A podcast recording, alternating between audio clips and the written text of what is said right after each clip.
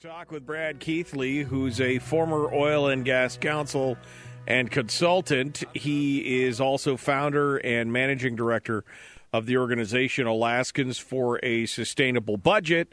We talk with him about the various things that are going on inside the state. Today is no different. He joins us to discuss uh, uh, to discuss it. Good morning, Brad. How are you? Michael, I'm doing great today. How about you? Good, good, sir. Good. It's not Monday. That's I'm, I'm all happy about that. um, let's uh, let's talk a little bit about uh, the state of oil, gas, politics, and more. Let's start off with uh, uh let's start off with this piece in the uh, Fairbanks Daily News Miner from Frank Murkowski, who seems to be a little late to the party. And uh, I got to start asking questions like, uh, like is is he asleep? Did, I mean, did he miss something? All of a sudden, he's back to talking about the. Uh, he's back to talking about the uh, oil uh, the oil tax credits again. All of a sudden, out of the blue, uh, just seems like he's completely out of touch with what's going on in the state. Well, it's either it's either he's late to the party or he's early to the next party. frankly, the way I read uh, that piece was that it's that the the those who want to make the early payments on the oil and gas tax credit obligations uh, are starting up again. Uh, they're starting in advance of next session, uh, and and I sort of read Murkowski's piece as a kickoff uh, uh, to that effort. Uh, a, a new direction. They're trying. They're trying a new approach this time. Uh, and I, uh, uh, I, I think Frank, I, I, I read the piece as Frank uh, as being the uh, sort of the leading edge of, of trying that new approach. So, so, uh, so, uh, a snapshot is here for us then, because I mean, what I was reading into this is that he's basically going back to the tried and true is that we're not upholding our obligation, which uh, I think is incorrect based on my reading of the law and what they were supposed to do. We paid what we were supposed to pay. It would have been it would have been it's the nice to haves versus the must haves. We paid the must have. He's talking about paying the nice to haves, and if we don't, then we're somehow welshing on our deal. Yeah, here let's set the stage uh, for just a second. There is a statute that governs the oil and gas tax credits. That statute provides that each year the state is supposed to put into a fund to pay the credits a certain amount of the proceeds from production taxes. When production taxes are high, the amount that goes into the fund and the amount that is available for payment to the producers is high. When when uh, production tax revenues are low as they have been since 2014, the amount that goes into the fund is low. Uh, and the amount paid to producers is is low, but it's tied to what the state's revenue stream is. Um, and is and that's always been the case all the way back to 2007 when the when the program was first uh, uh, established. Uh, what what the producers have argued, what some have argued in the last couple of years is is yeah yeah we know that's what the statute is, but we want paid we want paid all of our obligate all of the all of the payments that the state's going to owe us at one time or another. We want it we we want it all now. We want the payment up front. Um, and that's not what the statute provides. The statute provides there will be a certain amount put into the fund each year, uh, tied to production tax credits eh, or tied to production tax revenues. And if they if the state wants to pay more, they can, but that's not that's not what the statute obligation obligates them to do. Just for a moment, compare that to the to the to the permanent fund uh, dividend statute that says the state shall put 50% of the earning stream uh, calculated in accordance with the statute into the permanent fund dividend uh, each year. So here's what happened uh, to the to, in the legislature last year. They paid what the statute obligated them to uh, under under the oil, gas tax credit program. They didn't pay. They violated the statute, defaulted under the statute with respect to the permanent fund dividends. Now, what Murkowski is arguing is we ought to go to some extraordinary efforts in a new way, and we'll talk about that in a second, but in a new way, uh, go to these extra, extraordinary efforts to pay all of the oil gas tax credits now up front in advance of what the statute requires.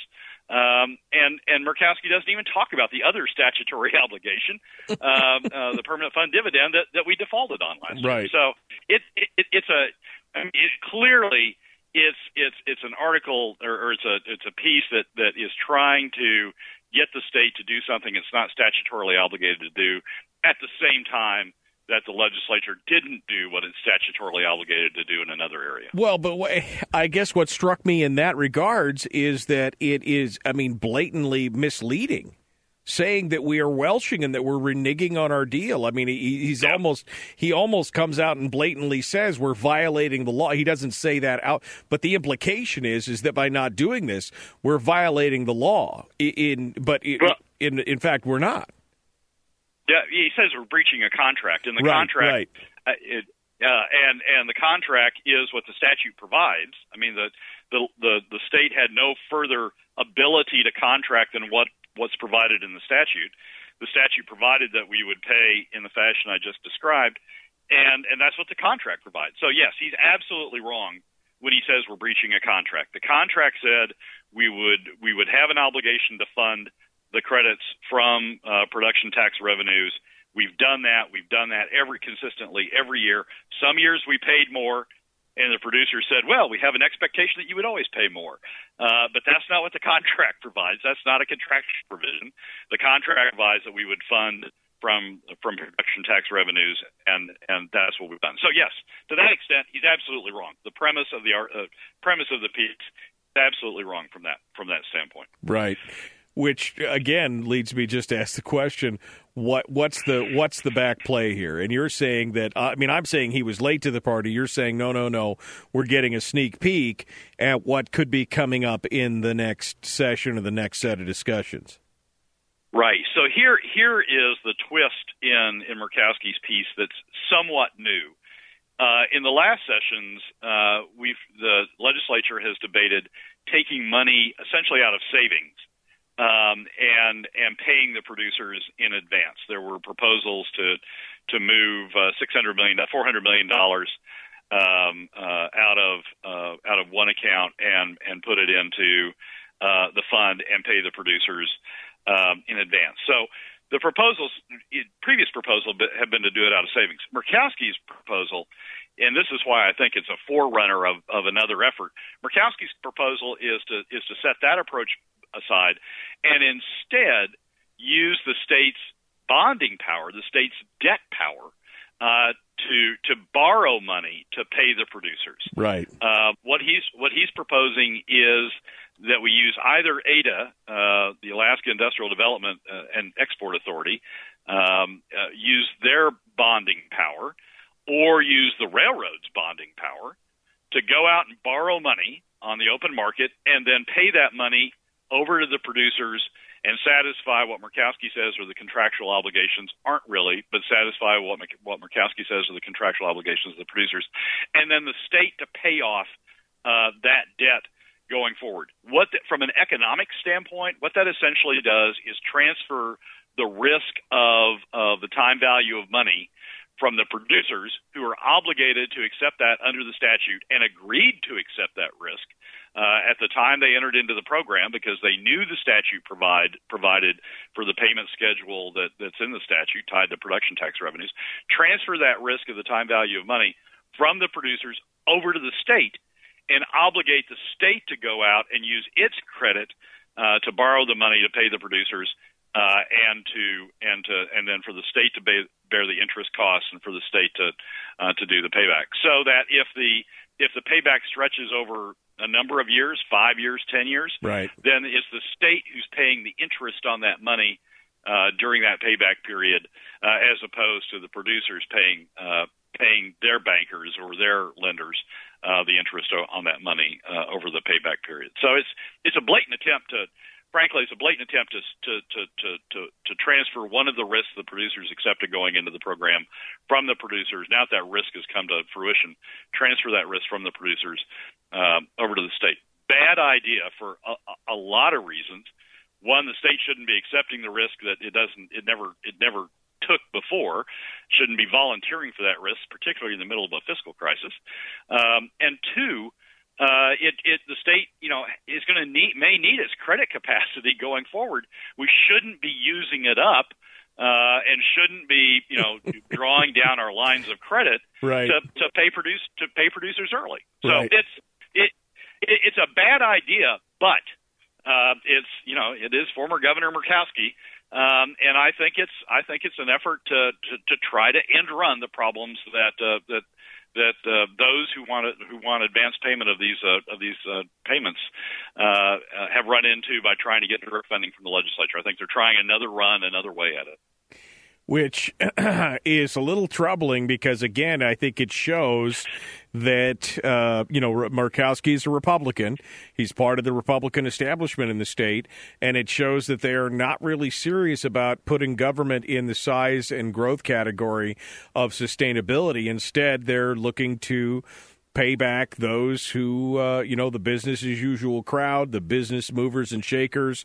As we were talking with the revenue commissioner last week, or you know, a couple weeks ago, the the the business leaders in the state, and that that may not necessarily have the interests of the citizens themselves at heart. Oh, it doesn't. It doesn't. This this proposal clearly a buyout of a special interest. Clearly is a buyout of interest. You look at the statute, and the statute clearly says the only the state fiscal obligation is to make payments uh, from production tax revenues. They go up, they go down, but they're tied to production tax revenues. Always been the case since 2007 when the program was started. That's always been the case, and and clearly Murkowski's trying to end run that, uh, and others have tried to end run that in various ways uh, to, to to shuffle money, uh, uh, shovel money over to uh, that particular set of of uh, business interests uh, early, uh, and and and give them money in a way that they don't have to go out and borrow it, or they don't have to go out and deal with investors. The state just gives it to them, and that's and that's clearly not in the interests of Alaskans, particularly in this at the same time that the legislature has violated the statutory obligation on the amounts to transfer to the to the permanent fund dividend, particularly at a time when they've taken money out of the pockets of individual Alaska families uh, through through the the non-statutory PFD cuts. So it's it's you know it's clearly not in the best interests of of Alaskans but that's not stopping them. Uh, it, it, it, they, they, they're trying this, this, this next end run uh, and trying to get that funded. So I guess my bigger question at this point is then uh, if if this is if this is the and I guess I got to go back for a second and rewind for a second because he again he talks about breaching of contract. Is do you think he's trying to say that the contract that he's referring to is that brochure and pamphlet that that we saw Kara Moriarty and other people say? Well, they said they in the pamphlet they said they'd do it.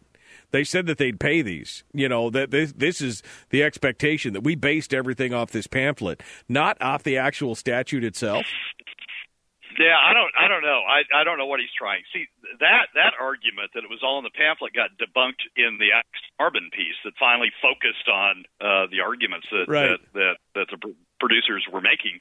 And and you know, Alex went through the pamphlet and said, "Well, there's a reference to the statute, and the statute says this." Right. Um, so right. I I mean, Frank doesn't. Frank's piece doesn't try to identify now where this contract's coming from. It's just sort of these this amorphous contract. Basically, what he's trying to argue is we had a program. We have a program.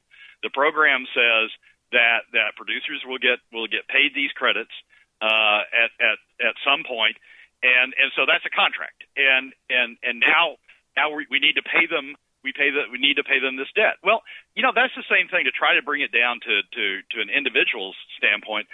That's the same thing as saying I've got a 20 year mortgage on my house, um, and and so I own uh, I owe the lending company over 20 years X amount, and it's the same thing as as saying, well, you owe the the mortgage company you know X amount over 20 years, pay it all now. Right. Uh, that's not my obligation. My Yeah. obligation is to pay it off monthly. Right. And that's the state's obligation under the production tax credit program. Murkowski's essentially saying, well, you have a contractual obligation to pay it to pay that entire mortgage amount, so let's just pay it now. Right. And let's and I te- and I tell you what, instead of instead of you having you having to pay it, let's just get the state to pay it for you uh, in advance. So it's Right. it's not a it, it, it's a uh, it's it, it, it, it's not a it's not a well-founded argument, but I do, Michael. I, I personally I think this is the forerunner of the next effort uh, of of those producers to try to get advanced funding on on what they claim uh, what they claim they're owed. Well, and it's an interesting snapshot uh, because I think it shows in part, uh, again, Murkowski. You can't ignore the fact that Murkowski is a Republican wheel. I mean, he's a Yep. he's he's a he's a luminary in the Republican Party of the state of Alaska, and it shows us a troubling trend. It shows us one that this could be where the narrative is moving forward. That we're again bailing out or or helping out big industries versus uh, the citizens, and couple that with the fact that the legislature and specifically the Senate Republicans, who have uh, stood vehemently against uh, any kind of income tax, but who are wholeheartedly and happily endorsing a tax on every Alaskan through the dividend and a further fundamental changing of the dividend program going forward, how problematic that is for the citizens of the state. It, it is, and it's all. I mean, if you look at this, if you step back and look at what's going on, it's all til- tilted toward the top 20%, right? It's all tilted toward the toward the business interests in the top 20%. The permanent fund dividend barely barely nicks the top 20 per, the cut in the permanent fund dividend barely nicks the top 20%, less than 2% for a family of 4 in the in the top 20%. But more than 30% of with it takes more than 30% of the income of a family of 4 in the bottom 20% uh, uh, 15% in in the next 20%. Even even the upper middle income bracket, uh, the the 20% after the top 20%, it takes 5%. Takes more than double uh, from that income bracket than it takes from the top 20%. So the, the the Senate Republicans are going down the road of protecting the top 20% through through the PFD cut, and now they're through in, in Murkowski's proposal, if they go down that road, they would be bailing out special interests, special business interests uh, ahead of Alaskans because again, we've cut the statutory, we've cut the statutory PFD at the same time that Murkowski's arguing we got to go, we should go forward and advance pay uh, on these oil and gas tax credits. Very, you're right, very troubling trend uh, among the uh, among the Republican establishment. Brad Keithley is our guest. We're talking oil, gas, politics, and more. It's right here on Euro for Common Sense Radio, The Michael Dukes Show. Second part of the segment now, going into it. We were just talking about Frank Murkowski's opinion piece on the oil and gas credit program, the oil credits, and how uh, we're concerned that it could be a precursor for the next round of discussions coming up this next regular session. Uh, but we've got Brad joining us right now, and, and as I was saying, to the the last session, we saw that the Republicans uh, have decided, in their infinite wisdom, that it's okay to tax all Alaskans. They're against an income tax, they're against a payroll tax, they're against all these other taxes, but they're they're a okay with taxing Alaskans at the dividend level, no problem. In fact, permanently changing that which basically leads us on to our next discussion, which is if they are going to tax us, there's really only one fair and equitable, uh, equitable way to do it, and that is to leave the permanent fund alone and fund it to the statutory limit that Brad was talking about earlier that they're ignoring right now, and basically institute um, a flat tax. Let's talk a little bit about that, Brad. Well, the setup again, and it's not all Republicans. We need to be we need to be no, clear no, about no. This. It's so, majority. They're, yeah. yeah, right, right. Not not to tar everybody with with the same brush. But last session, uh, the Senate the Senate Republicans who had promised in the 2012, 2014, and 26 uh, election campaigns that they were the ones elect them, they were going to reduce costs, they could get cost spending under control, uh, and and avoid the need for new revenue sources. Uh, the last session, the Senate Republicans turned around and voted 12 to 2 uh, to cut the PFD uh, rather than uh, cut spending further. In other words, they said, you know, we, we've reached the limits of how, of how far we effectively are going to be able to cut spending.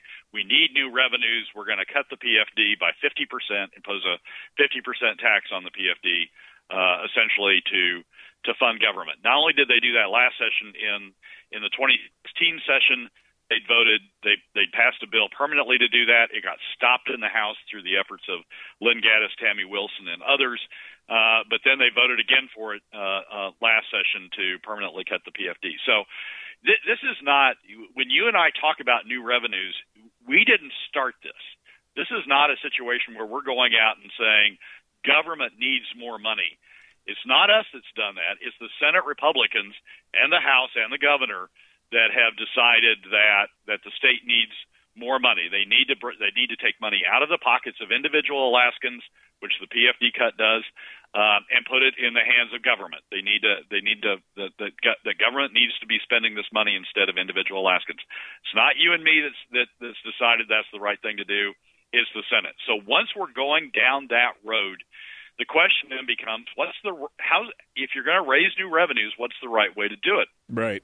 The problem. The problem with the PFD cut is that according to ISER's analysis, Institute of Social and Economic Research, the best economic think tank in the state, according to an, an analysis that ISER did last year, cutting the PFD has the largest adverse effect on the overall economy of all of the new revenue options. It, it cuts, it reduces jobs more, it reduces overall income more than any other option, any other new revenue option.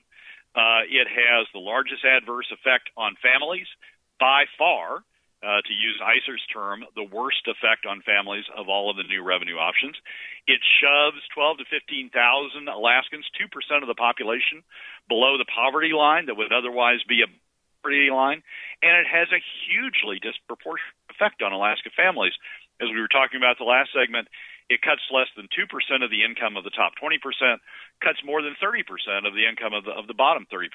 Hugely disproportionate effect on, on, on Alaska families. So the PFD is, of all of the levers, if you were, if you were just looking at the econ- economic effects of all of these levers, cutting the PFD is the absolute worst thing you can do of, of all of those options. There are better options. Um, badly enough, I mean, to show you how bad cutting the PFD is, a progressive income tax uh, uh, has a better effect on the overall economy, a less less worse effect on the overall economy than a PFD cut. It has a less worse effect on Alaska families. But again, you're, you're but you're not. Again, we're not advocating that. We're just pointing nope. out. Nope. Uh, again, we're nope. pointing out how bad each one of these is for the economy. Right, exactly, exactly right. How bad the PFD cut is for the economy the best if you if you look at it from an economic standpoint and you look at it from a fairness standpoint and you look at it from effect on on the Alaska families, the best is a flat flat tax. Taking the total uh, adjusted gross income of Alaska, which is about twenty-seven billion dollars, by the time you gross it up for the for the Alaska income earned by non-residents, which would also be covered by the tax, uh, uh, to raise about the same amount as the Senate's trying to raise through PFD cuts, a flat tax would be about 2.75%. So every Alaskan would pay about 2.75% instead of this proportionate effect uh, that the PFD cut uh, or other options have. It, that that would have that would have the broadest effect. It would spread the base the broadest. It would result in the lowest uh, net tax on everybody uh, and it would tax the richest Alaskans and the poorest Alaskans at the same rate, 2.75 uh, percent of your income. That also, the piece I uh, a piece I wrote uh, this week uh, adds an additional perspective on that. I think that approach also does the best in controlling government spending. The problem with the PFD cut is that the top 20% doesn't really feel it. So they're not motivated. They're not involved in trying to control in, in trying to control spending. Right. This effort, I think, uh, this effort to, to fund the oil and gas tax credits early is a good example of that. That's something that benefits uh, uh, several of those, um, a lot of those in the top 20 percent. They are pursuing that because they really don't feel the pain of it. Under a PFD cut, most of the burden is shifted to middle and lower income Alaskans to, to pay for that program. So the top 20% is pursuing it because they don't really feel they don't really feel the impact. Well, what you, happens? You comment on this. You talk specifically in this piece about how you know that, that there are those in the Senate and those that are supporting them and are defending this approach they're taking because they say it is the best way to control spending, which is just it's laughable. Again, the only way to control spending is to give us more revenue. That's how you control spending. It's essentially the argument, which is, I yep. mean, you know, I'm, I'm simplifying it, but that's essentially the argument. Which how you could say that with a straight face is is it's laughable. Well, and and the Senate the Senate says cutting the PFD controls spending because it, it, it cutting the PFD doesn't produce doesn't doesn't uh, produce enough revenue to close the entire fiscal gap. So they're saying cutting the PFD funds part of the fiscal gap, the part we need to fund, uh, but it leaves this quote structural deficit, and that provides us with an incentive, says the Senate provides us with an incentive to go cut spending further. Well, that's just that's just silly. The the Senate Republicans took power in the Senate. I mean, they took they they they, they reasserted control in the Senate in the elections of 2012. They took power back from the Senate bipartisan majority, which itself was a problem. The Senate Republicans came back and said in the 2012 elections, elect us. We're going to control spending. We're going to get government back under control. We're going to put, you know, Humpty Dumpty back together again, and we'll be fine. The, amazingly, in every fiscal year since the Senate Republicans took control again, we've had deficits. Revenue hasn't covered spending. Um, it, it, it's been both a structural deficit in the sense that they haven't that they that they that they've spent above the long-term sustainable spending level, but they've also spent above revenues. They've also run a cash deficit every year since they took power again in 2012. So if a structural deficit, and that's what that's what a structural deficit is, right? You have your your revenues don't equal your projected revenues don't equal your spending. If a structural deficit was going to bring fiscal was going to bring you know this discipline in in in line to to control spending, it would have happened by now. It would have happened. I mean, they've run these they've run these deficits now for five years we would have had spending under control if the, if a quote structural deficit was a sufficient incentive to bring it back under back under control. So the argument that uh, give us give us your PD, PFD and then we'll control spending because we'll still have this deficit out there and we'll do things that will get spending that will cut spending and get it back under control. They haven't done it in five years. Right. Gosh only knows why the heck any anybody would think they're gonna they're gonna do it in the future after those five years, after those five years of structural deficits that they run, what did they do? They raised revenue. Right? They cut the PFD. They raised new revenue. They didn't get spending under control. They raised new revenue. So if you if you continue to buy into this theory that running a structural deficit will get things under control, you know, somewhere in the next five years we're going to have to raise revenue again because they have not demonstrated they know how to get spending under control. They've just continued to run these deficits all the time, arguing that we can do it better. Right. Well, and so you again talk about the flat tax as you have. I mean, there's three different ways that this basically controls costs. Let's go over those three ways quickly here. We're down to the last four minutes. Well, the first way is it spreads the burden evenly across all Alaskans. No Alaskans get a free ride. Under the PFD cut, the top 20% essentially gets a free ride under a progressive income tax. The bottom 20, 20%, bottom 40% actually, get a free ride. What a flat tax does is spread it across all Alaskans. They all have buy-in. So if you have increased government spending, if you don't get spending under control, every Alaskan's paying more. That engages every Alaskan in the effort to try to to try to control spending. The second thing about a flat tax is it's hugely transparent under PFD cuts, under income taxes, you don't really you don't really understand the tie between uh, uh, government spending and what you're paying in new re- and, and what what you're suffering in terms of, of income loss. Under a flat tax, you know exactly what the cost of increased government spending translates into. So, if if you run a certain deficit and that produces a two percent flat tax, if you run a higher deficit, that produces a three percent flat tax and you know immediately, Alaskans will know immediately that an increase in government spending uh, uh, beyond what our long-term sustainable revenue level is, an increase in government spending is going to co- cost them, all of them, all of us, another half a percent or another percent. And and so Alaskans can say to it's, it's immediately transparent. You can immediately trans that, translate that into the percentage that all Alaskans are going are going to suffer. And so all Alaskans can say, look, I'm willing to chip in two percent of of my of my income to fund government. That's a that's that's fair. I'm willing to do that. I'm not willing to go to three percent, and that immediately translates across the board. That immediately translates into a revenue limitation that the that the legislature then needs to observe. So it affects all Alaskans equally. Uh, it affects and, and, and it's translatable into into an easy number that Alaskans immediately can latch on to and say we're not going to go past that go past this level uh, and uh, and and tell their legislators to stop at that level. So, what do we need to do? And I, and I wish we could talk about cuts because I did get a message from Harold talking about formula foundations and uh, other things that we should be looking at, but nobody seems to have an interest in that right now on either one of the majorities, the House or the Senate, talking about any kind of further cuts. So, this is why we're making this argument right now. Yep, absolutely right. And and what has to, what has to happen is every time uh, somebody brings up new revenues, either in this coming special session or in the coming regular session, saying we need to make these PFD cuts permanent or we need to do that, the response needs to be no. Flat we tax. need to look at a flat tax instead because that's fair. Brad Keithley's been our guest. We're out of time. Brad, thanks so much for coming on the program. We appreciate it. The Michael Dukes Show continues.